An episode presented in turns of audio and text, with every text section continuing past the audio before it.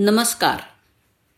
आज ऐकूया अज्ञात लेखकाची विस्मयकारक वळण ही प्रेरणादायी गोष्ट. दहा वर्षांपूर्वी नुकत्याच लागलेल्या नवीन नोकरीवरून घरी परत येताना तो भयानक अपघात झाला. त्यामुळं मी माझे कोपरापासून दोन्ही हात गमावले. फार मोठा धक्का होता तो घरच्यांसाठी. वयाच्या अवघ्या पंचवीसाव्या वर्षी ही घटना घडल्यामुळे भविष्याचा विचार केला की फक्त अंधारच दिसायचा. किती मेहनतीने हुशारीने प्रतिष्ठित आय आय टीमध्ये कॉम्प्युटर इंजिनिअरिंग मिळवून मी सर्वोत्तम संस्थेमध्ये शिरलो होतो. खूप सारी स्वप्न घेऊन. पण ही दुर्दैवी घटना माझं पूर्ण आयुष्य हदरवून टाकणारी होती.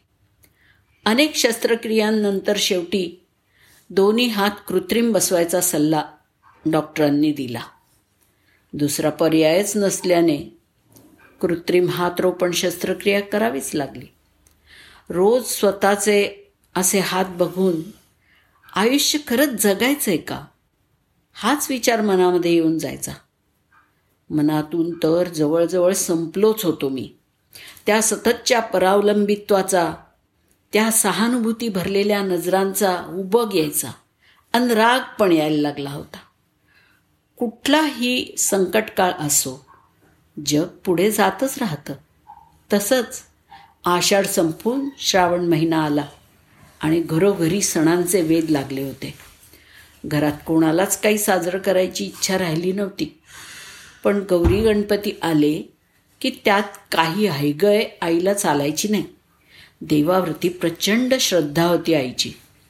आपलं काहीतरी चुकलं असणार मागच्या वेळेस. म्हणून आपल्या मिलींच्या बाबतीत असं झालं. हीच चुटपुट तिचं मन खात होती. त्यामुळे यावर्षी श्रद्धेचं रूपांतर थोड्या भीतीमध्ये झालं होतं.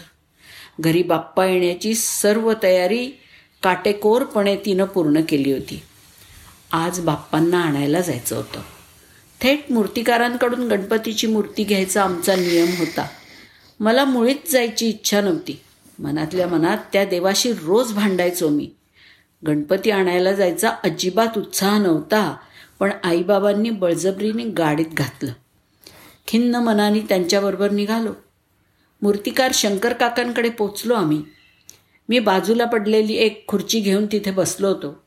बाकीचे सगळे गणपती पाहत होते. तेवढ्यात काका आले. आणि त्यांची शिल्पकाराची नजर ताबडतोब माझ्या कृत्रिम हातावर गेली. ते काही विचारणार तेवढ्यात मीच म्हणालो काका अहो ज्या हातांनी इतके वर्ष गणपती उचलून नेले ते हातच बाप्पा घेऊन गेला माझ्याकडून. आता हे उसने हात घेऊन जमेल तसं जगायचं. मिलिंद भाऊ आओ नशीबवान आहात. तुम्ही बाप्पांच्या पंक्तीतले झाला आहात. बाप्पांकडे पण त्यांचा मूळ चेहरा नाहीच की. तो काळ असा होता की रागाच्या भरात शंकरांनी शिर धडा वेगळं केलं त्यामुळे हत्तीचं तोंड बसवावं लागलं गणपती बाप्पाला. पण आजच्या काळामध्ये किती प्रगती झाली बघा. तुम्हाला कृत्रिम का होईना हाताच्या जागी हात बसवले आहेत. गणपती बाप्पाची सगळं जग आज बुद्धीची देवता म्हणून पूजा करतो. कारण आपल्यात निर्माण झालेलं व्यंग त्यांनी वैशिष्ट्य असल्यासारखं जगासमोर ठेवलं. दादा बघा तुम्ही तुमच्यावर आलेली ही आपत्ती संधी म्हणून वापरायचं ठरवलं तर तुम्ही सुद्धा घरोघरी पोचाल. तुमचे फक्त हात कृत्रिम आहेत पण माणूस अजूनही तुम्ही तोच आहात. माझ्या अपंगत्वावरती इतकी सकारात्मक प्रतिक्रिया त्या दिवशी मी पहिल्यांदाच ऐकली. अचानक मला माझे हात न दिसता बाकीचं शरीर जाणवायला लागलं. त्या जीवघणे अपघातामध्ये वाचलेलं ते अख्खं शरीर मला गेलं वर्षभर जाणवलंच नव्हतं. कृत्रिम का होईना आज हाताच्या जागी हात होते हा मोलाचा विचार असंख्य गणपतींना मूर्तरूप देणाऱ्या शंकर काकांनी दिला होता. त्या विचारांनी जागी झालेली ही सकारात्मक ऊर्जा आयुष्य जगायची इच्छा घरोघरी पोचवायचा पण केला मी.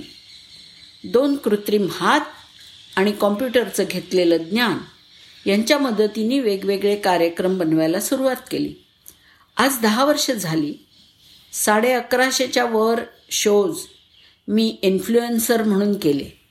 आणि ज्या नामांकित शिक्षण संस्थेमध्ये मी माझं शिक्षण घेतलं त्या संस्थेनेच आज मला सन्मानाने इथे तुमच्यासमोर बोलवलं आहे. करोडो लोक त्यांच्या अपंगत्वावरती मात करण्यासाठी आवर्जून माझ्या कार्यक्रमांना येतात. प्रत्येकात बाप्पाचा अंश आहे. गरज असते ती त्याची जाणीव व्हायची. एखादी गोष्ट वेगळी असणं आपलं व्यंग नसून वैशिष्ट्य आहे. हा विचार हे आयुष्याला दिशा देणारं विस्मयकारक वळणच. ते कधीही येऊ शकतं. एकदा गणपती बाप्पा मोर या असं म्हणा आणि करा श्री गणेशा. मिलिंदच्या भाषणातून त्याच्या कृत्रिम हातांची प्रेरणादायी कथा प्रत्येकाच्या हृदयाला स्पर्शून गेली. एका वेगळ्याच ऊर्जेचा संचार झाला होता सगळ्यांच्या मनात. सामान्यातलं असामान्यत्व झळाळून उठलं होतं. धन्यवाद.